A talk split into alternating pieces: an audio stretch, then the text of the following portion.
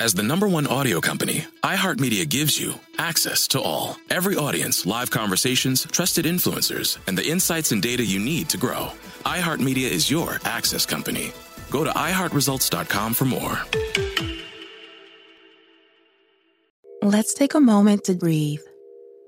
Deep inhale. Extend your spine. Remain focused on what you're doing. If safe to do so, exhale slowly, leaning to one side. Inhale back to center. If safe to do so, exhale slowly to the opposite side. Find mental health resources at loveyourmindtoday.org. This message is brought to you by the Huntsman Mental Health Institute and the Ad Council. Hey, it's Zuko and Kayla from the Wake Up Call. Enjoy your podcast, and when you're done, don't forget about us. We have a radio show. We try to bring a smile to your face every morning. We also talk to some of the hottest country stars of today, and we like to share some good news with That's What I Like. Because Lord knows that's hard to find. When you're done podcasting your podcast, listen to us at 92.3 WCOL. Set your preset on your radio right now, and don't forget you can listen to us online on the iHeartRadio app.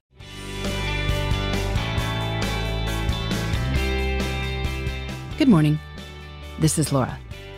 Welcome to the New Corner Office, the podcast where we share strategies for thriving in the new world of work, where location and hours are more flexible than in the past. Today's tip is to experiment with your schedule. Become a good scientist and test a hypothesis of whether doing things at different times might improve your productivity, job satisfaction, or mood. When you work from home, you have a lot more freedom to try things out, and that can lead to big breakthroughs. If you listen to this podcast, then I'm guessing you think a lot about how to feel less busy while getting more done. I'm sure you've identified pain points in your schedule that could be improved. In a traditional office, though, there are always group norms that limit how much you can experiment. I found this tends to be true even in really progressive offices. If everyone comes in at 8 a.m and you come in at 10 a.m. someday, people are going to ask, What's up? Now, you won't necessarily get fired for what is perceived as tardiness, but that little bit of pushback, or the raised eyebrow when you take a two hour break in the middle of the day, or do jumping jacks between every conference call, will probably discourage you from doing too much experimental inquiry. But when you work from home, you escape a great many group norms.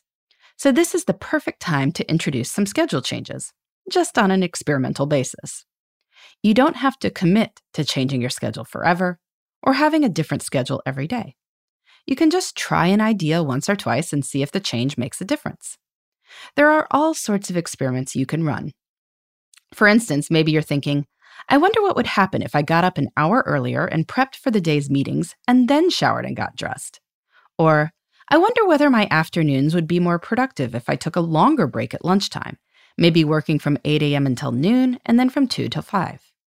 Or what would happen if I used the time before the kids got up for focused work so I could be more responsive to my team during the traditional workday? Or what if I took a 10 minute active break and stretched or did some jumping jacks after every long phone or video meeting? In most cases, when you're working from home, your colleagues will have no real clue that you're trying any of these things. People are often unavailable for some amount of time while they're in a meeting. No one knows that you're taking a longer break and making up the time later. No one can see your jumping jacks. So, for each of your musings, pick a day or two, try out your idea, and see how it goes. Keep notes on your energy level. Keep notes on how much you accomplish. If you like the results of your first trial run, well, do it again. If it seems to work, stick with it. If not, no worries. Now you know that waking up early for focused work before breakfast is just not for you. This frees up a lot of mental energy. Now, one caveat like a good scientist, you don't want to change lots of things all at once. That makes it harder to isolate which variable had the impact that you noticed. But when you do identify something that matters, you can run with it and hopefully keep with it, at least on all work from home days in the future. In the meantime, this is Laura. Thanks for listening, and here's to succeeding in the new corner office. The New Corner Office is a production of iHeartRadio. For more podcasts, visit the iHeartRadio app, Apple Podcasts, or wherever you get your favorite shows.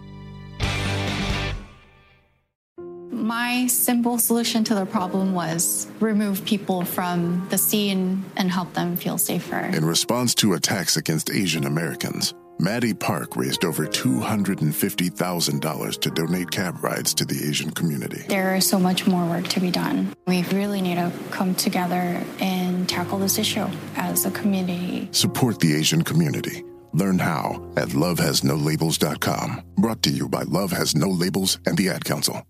It's the Breakfast Club, the world's most dangerous morning show. Hey! Angela Yee is kind of like the big sister that always pokes you in the forehead. That's not how it goes? That's not how anything goes. Yemi's really like a robot. One of the best DJs ever. Believe that. Charlemagne is the wild card. And I'm about to give somebody the credit they deserve for being stupid. I know that's right.